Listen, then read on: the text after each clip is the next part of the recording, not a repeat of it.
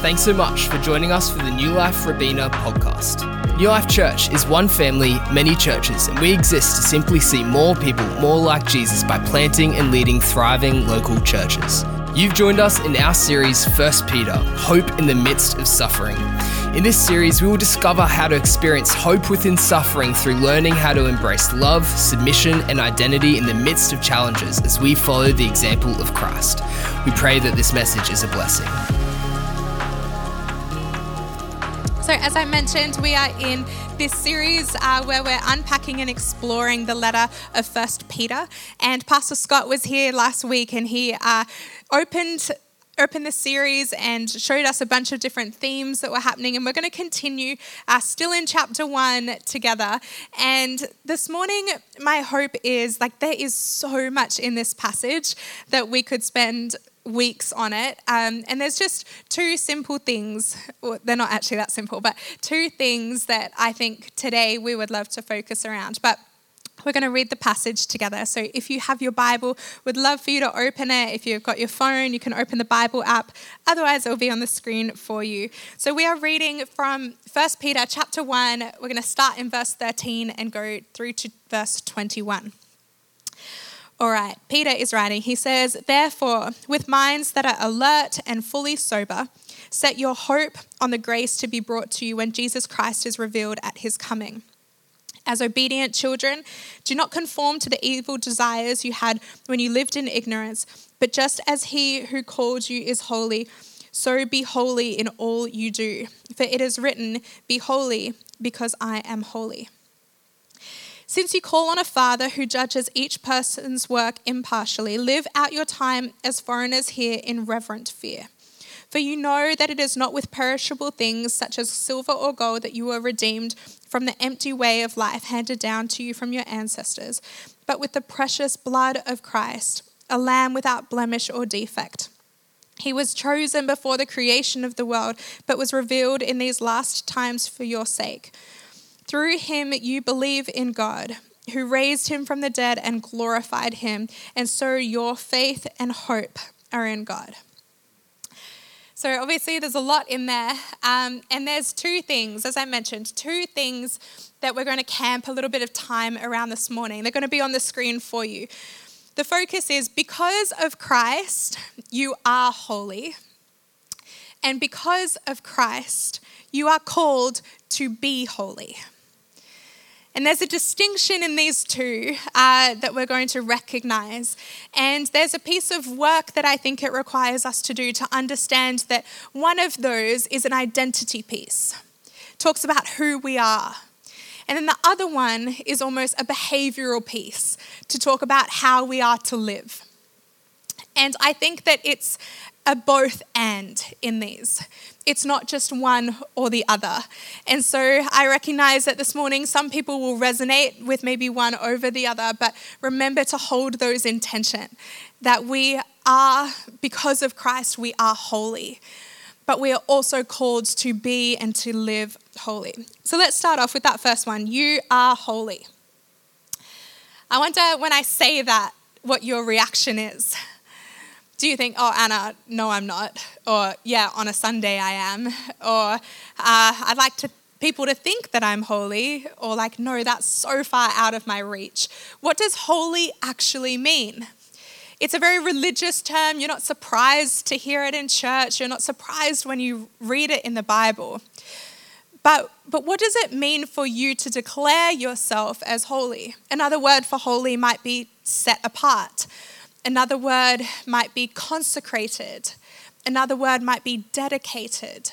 These things are a clear picture that there's been a distinct a distinction made within you that you are set apart because of Christ. And it's sacred and it's beautiful, and it's the indwelling work of Christ in us that allows us to even fathom being able to say that we are holy, that we are set apart. And I think once we acknowledge this, once we receive this grace, once we believe in this salvation, once we understand the beautiful work that Christ did on the cross, it's then that we start to recognize that that may have changed things for us. that may actually adjust our identity. It might actually lead us to a future and eternity of hope. It might actually give us this uh, inheritance, this glorious inheritance that we receive. Once we recognize those things, we could then maybe warm up to the idea of saying, oh, okay, well, maybe I am holy. When it's not our own work, when it's not how good we've been or our, our decisions in life, when it's actually a decision that God made before the beginning of time to send his son so that we could be set apart, then I think we can say, oh, well, then maybe I am holy. Maybe that is something I've received. Maybe that is something that my identity is founded in. I love A.W. Tozer's quote on holiness. Helps us reveal this distinction. He says this holiness, as taught in scriptures, is not based upon knowledge on our part. Rather, it is based upon the resurrected Christ indwelling us and changing us into his likeness. Isn't that freeing? Isn't that nice to think, oh, actually, my identity is, is revolved around my decision to believe in Christ, but it's not actually then all based on how I have to work at it or my knowledge of the Bible or saying the right thing at the right time. No, this identity piece on holiness is all because of Christ. It's the indwelling work of Him that causes us to then recognize our identity is holy. I think that, again, though, we're resistant to it. If you had to like tick, am I holy or not? It's like, mm, I don't know, depends on the day. I think we're missing the point then. Because you can sit here and say, well, Anna, holiness is so unrealistic. The bench is too high. I don't think I'll ever be in a position to say that I've arrived at holy. And I think that, again, it's because we are in that wrestle and in that tension of one day we will be fully established as holy in the presence of God in eternity. But now we're still in the working out phase. And this, this, this adjustment within us uh, and this challenge and this wrestle, I think, lands when we remember that we were bought at a price, at a great, costly, extreme, sacrificial price. Remember in verse 18 and 19, it says, For you know that it was not with perishable things such as silver or gold that you were redeemed from the empty way of life handed down to you from your ancestors, but with what? With the precious blood of Christ, a perfect lamb without blemish or defect. When we fully know and experience and try to comprehend that it was such a costly, sacrificial price for us so that we may know God the Father. When we grasp that, we start to think, okay, well, maybe I am worthy of, of such a title or such an identity. Maybe I'm not as worthless as I sometimes think. Maybe God loved me so much that He did send His Son. And I think so many people walk around this life in, in our culture feeling completely worthless. They feel worthless of, of love. They feel not worthy to receive such a gift of grace. And maybe this morning you've wrestled with those thoughts of, Am I worthy? Surely not. But then I think when we inhabit those thoughts and we dwell there, we can belittle what Christ did on the cross because he actually made a statement to say, No, you are worthy. You were worth it. I did this willingly, willingly because I had love in my eyes for you. I had eternity and hope in my eyes for you.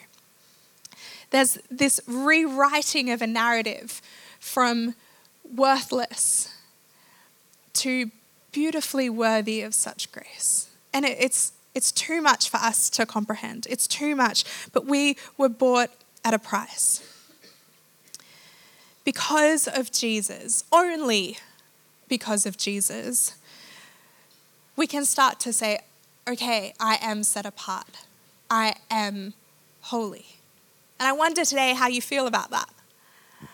I wonder if you know that. I, know if, I wonder if you're wrestling with that. I wonder if you're discrediting yourself from that. But I'm here to remind you today that because of Christ, you are holy. Part of my job, and just like I guess probably my personality, is that I love to analyze social trends. I love to see what's happening in our culture. I love to notice like what things people are getting swept up into, what the talk is. I, uh, leading our young adults, I like to think, okay, what, what are young adults thinking about? What are they exploring? What are their peers doing? What's the culture saying? And one of the things that I thought was going to be a rather short phase has crept out to be a very long phase. And I don't know if you've noticed, but there seems to be a rising obsession about water bottles. Has anyone ever noticed that? Do you know that, uh, particularly with our younger demographic, they will go to a cafe and they will think that BYO might mean BYO water because they come with their water bottle and sit it down and they ignore the glasses that are on the table already, the jugs, the waitresses, like the whole thing. They'll just bring their own water. I wonder if you've had some people over for lunch and you've thought, like, they come into your house and you go to offer them, oh, would you like a water? And you're, oh, uh, you, you've already got yours. Okay. But there is this obsession with water bottles. And who would have thought that such a product would have such a long benchmark on the market? I didn't know that they would still be such an obsession. And I want to remind you of what water bottles kind of used to be like. I've got some props. Chelsea, if you want to bring some up for me. Thank you. I wonder if you remember these. I wonder if you remember that when you bought one of these, it was only a few dollars, if that, and it actually came with the product in it. You would buy a water bottle because you were thirsty, and you'd open it and it would have water in it. And these bottles, you know, you would treat it for its function, not its, aesthetic. And you would you know, do whatever with it. You'd drink it, you'd forget it, you'd leave it somewhere, you'd buy a new one, you'd chuck it in your car, you'd squish it up, like whatever. It's a water bottle. Um, it had its right, probably, place in your life as just a water bottle. And uh, somewhere along the line, it transformed from this into this. And I wonder if you've seen a product that's like this as a bunch of different brands, and it's so much better for the environment to move away from disposable and uh, one use plastic. But sometimes I wonder have we taken it too far? Because the way people treat these bottles is quite absurd. I once, and this is actually a true story, I once saw physical literal tears coming out from someone's eyes because this fell on the ground. It's not a child, it's a water bottle. And it was like the gasp when it hit the tiles, and everyone rushes and says, Is it okay? You're like, What? Anyway, I wonder why is there such a huge distinction in how we treat these things? Why is this careless, irresponsible, don't care, chuck it anywhere? And why is this a prized possession? And I think it's because, even though it's culturally very relevant, I would say it's because this is costly. These are expensive. They were bought at a quite significant price. And so, how we treat them is very different.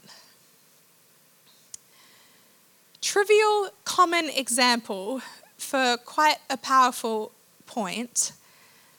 How do we treat our souls knowing that we were bought at such a price? Do we think that our souls, our beings, our, our physical bodies, all of who we are, can just be treated carelessly with a nonchalant, a, a disregard, a casual kind of attitude? Do we not really care what goes in, what goes out? Are we kind of not noticing the quality or recognizing that we were bought at the ultimate price? Do we care a little more? Are we aware of how we're treating our soul? Are we thinking about what goes in, what comes out? Because when we fully grasp that we were actually bought at such a price, it was such an investment, there was such an intentionality to it. We read earlier that it was before the beginning of creation that God had this in his, in his mind and in his plan. When there is such intentionality to it, such a cost, such a sacrifice, what do we do with that? Do we treat it well? And I think that moves us into this second part where we're called to be holy. Because we are made holy because of the price that was purchased for us on the cross. But now we are called to do something with that. We are called to be holy. And when you have had such a change in your life, when you've accepted the love and the, the grace of Jesus, and then nothing changes, what has actually changed in you. If there's no visible proof of invisible life, is there any fruit? Is there a sign that you are living in the wake of Christ? So when Peter commends us here to say, hey, be careful how you live, be holy, for I am holy, it's because of in light of accepting our identity in Christ because we understand that we were bought at such a price, and that causes us to live different. Be holy, for I am holy. Verse 13, it says, Therefore, with minds that are alert and fully sober, set your hope on the grace to be brought to you when Jesus Christ is revealed at his coming. As obedient children, do not conform to the evil desires you had when you lived in ignorance, but just as he who called you is holy, so be holy in what all you do. For it is written, Be holy because I am holy. What is he saying here? Why does he start there? Well, he's saying with intentionality, with alertness, with a deliberate effort, set your hopes, your perspective, your direction, your gaze on the grace that is going to be brought to you when Christ returns. Have eternity in your eyes. And now, with the culture of your new family that you've been adopted in as a son, as a daughter of Christ, as that culture rubs off and affects you, live in this way. Do not conform to the ways that you used to do things. Don't conform to the ways that everyone else is doing things. As for you, as my child, now with your new identity, be holy. Instead, be holy. He's called you out of darkness and into this glorious light. And so things need to change things in our life and in our heart and our perspective and our lifestyle and our behavior should have a ripple effect. And once our identity is set, once we can recognize that, receive that, it then beckons us to then live out holy as well. But you might be asking the question that I've been asking is but what does that look like? How do I do that? Again, is that benchmark a little too high? Is that a little bit unrealistic? How do I live out this life that is holy? And I think that there's a word in there that is very wise of Peter to include. He says, to not conform. Do not conform to the evil ways that you used to do things. In uh, Romans, Paul says, Do not conform to the patterns of this world, but be transformed by the renewing of your mind.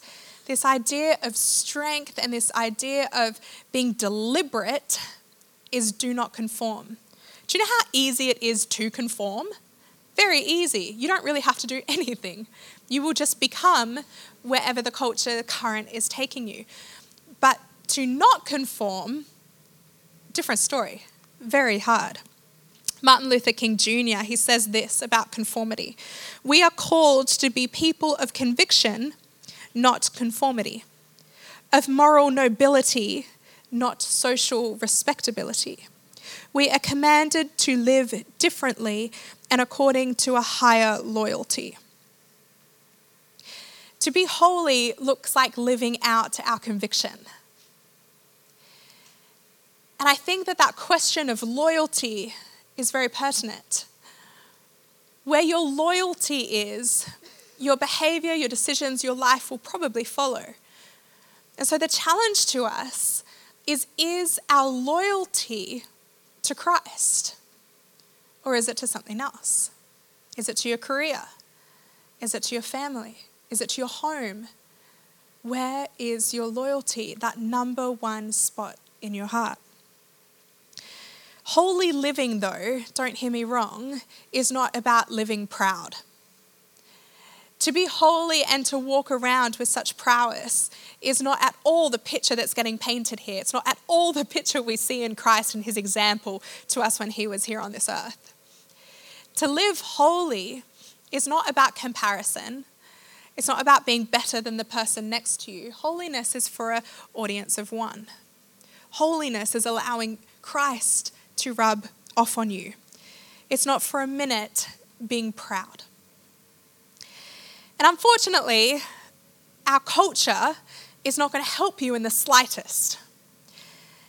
There's not much that you look around and you think, oh, this is a beautiful picture of holiness. Don't think so. And so, what we see and what we immerse ourselves in and what we're surrounded by is not necessarily shaping us towards this picture of holiness.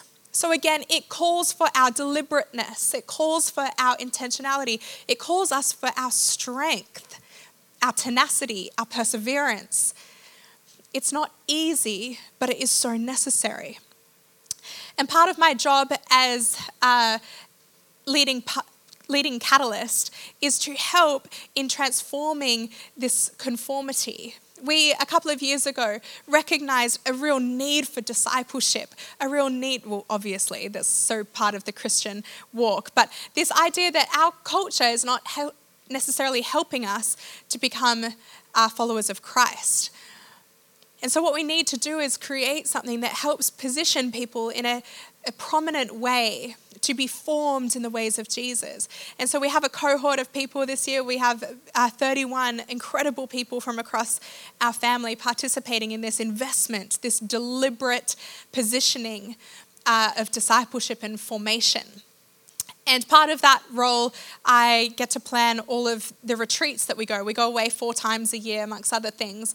Um, but I am continually and it seems like all the time just planning these events and these retreats. And if you've planned any kind of event before, this will really resonate with you. Um, it doesn't even need to be an event, like basically just if you have invited people over for dinner or if you've had a lunch gathering or something like that, you will know what I'm talking about when I just say two simple words, which is dietary requirements.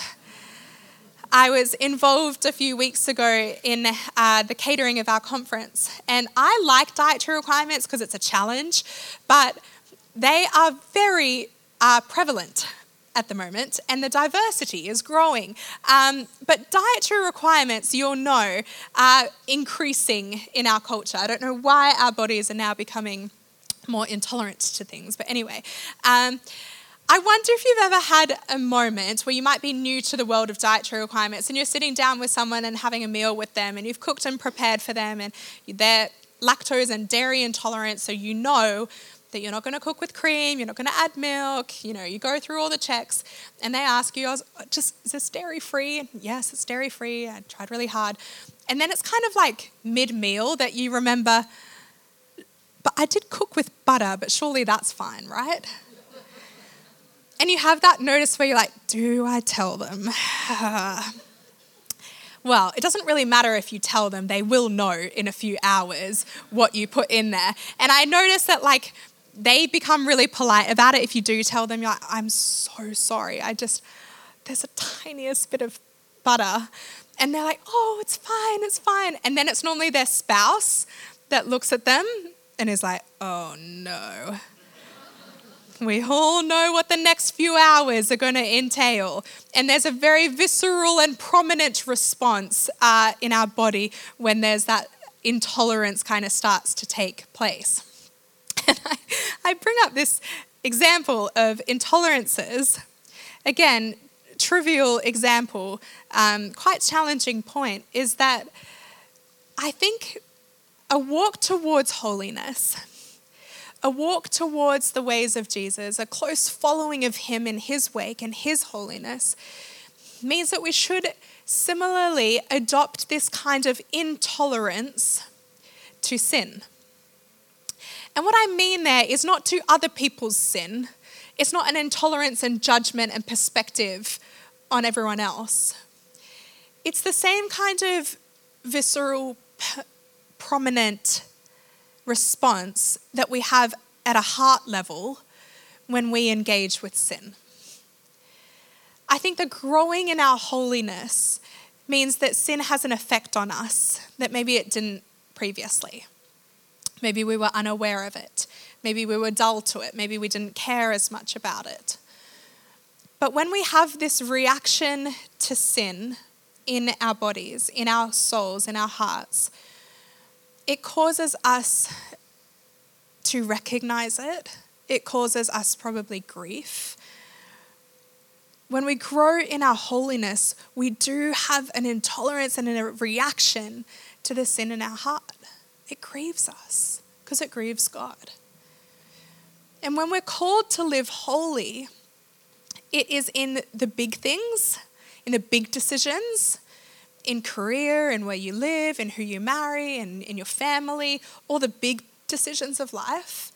But I think that there's also a call to holiness in the small things, in the small decisions, the things that shape us, the things we watch, the things we listen to, the conversations we engage with, the people we surround ourselves with all that we are consuming and, and feeding ourselves determines and shapes who we're becoming and filters a sense of our holiness.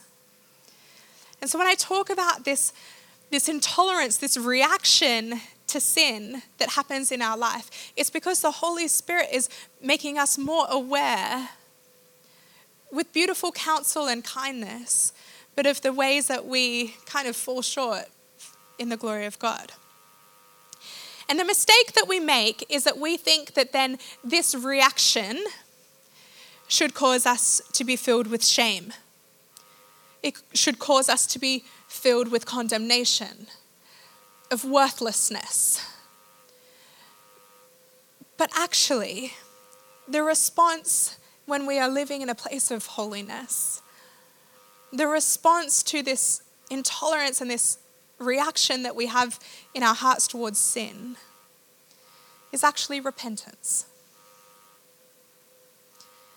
Because when we are living in the wake of Christ, we know that there's no condemnation in Christ. When we remember that we were bought at such a price, when we know our identity is firm in Him, we know that then with sin and when we mess up, which we will, we come to Christ in repentance and we are offered the beautiful, undescribable experience of forgiveness. It is like the antidote, the EpiPen to our intolerance. It is so powerful that forgiveness is offered again and again and again and again. And there is grace and there is love in Christ's eyes. To live holy means that we're not living in that darkness of shame. It means that we are offered beautiful forgiveness when we repent. So when we watch the wrong things, when we're harsh with our words, when we were unkind towards people, when we have spite, when we compare, when we're jealous, when we're greedy, when we're envious, all of the unfortunate human experiences that creep into our selfish heart that is sometimes riddled with sin. It's holiness that says you can bring that towards God for forgiveness. And that is the beautiful freedom that comes with the holiness of God. It's a gift like no other. It is unique to the Christian faith. It is why we're able to say, where the Spirit of the Lord is, there is freedom.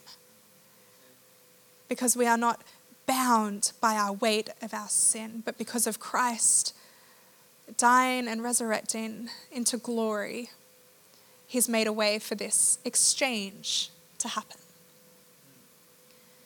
So, to summarize today as we come to land, we read a scripture like this and can feel maybe at first challenged. Maybe we, it doesn't resonate with us. Maybe we think it's for someone else. But today, I hope that you're thinking, okay, my identity is actually in Christ and it is holy. I have been set apart because of Christ. And secondly, when we recognize that, when we know that we've been bought at a price, that we are costly, there's been sacrifice, it causes us to live different.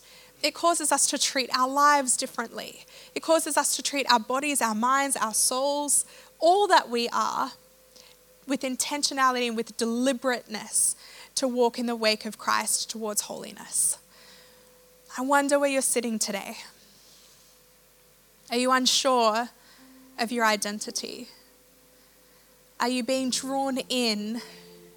And can you sense the love that is in Christ when He invites you into a place to be set apart, to be consecrated for Him? Do you know that beauty and that freedom and that security and that confidence that we have when Christ is saying, You are holy because of me? Is that you today? Or are you in a place where you are feeling challenged and convicted, like I've been all week? Where because of that sacrifice, because of that identity, we are now actually called to live different. We are called to walk in holiness, to pursue it, to be holy in all that we do. Are you being challenged by that this morning? I think across this room and everyone watching online, there would be both of those in our presence. And so we're going to just spend a moment uh, responding. I think when you read a passage like this, when you've heard a message like this, and when I've experienced writing a message like this, it causes you to want to actually do something about it. It's not enough to just say, oh, that's a great piece of scripture or that's a, a, good, a good sermon. You actually want to do something and have something changed because of these words. So we're going to create space for that. And I'd love for you to join with me and stand if you're able. And we're just going to pray together and create a little bit of time to reflect, a little bit of time to be still before God to let these words and this scripture settle, to be able to internalize for a moment with God and to say, well, what is this for me? What are you asking of my heart? What are you showing me of your character? What are you drawing me into?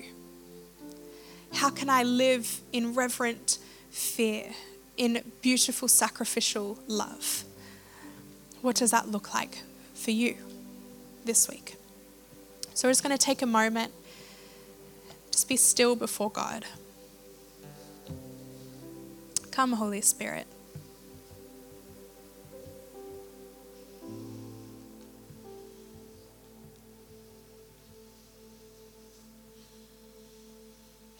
Lord, I thank you for the truth that is found in Scripture. Lord, I thank you that we are even able to pursue or think or imagine the idea of holiness all because of you. I thank you it does not rest on what we've done, but it is a beautiful gift because of what you've done, what you did on the cross, what you continue to do in our lives through your Holy Spirit. There is a beautiful activating and awakening to your holiness happening here this morning.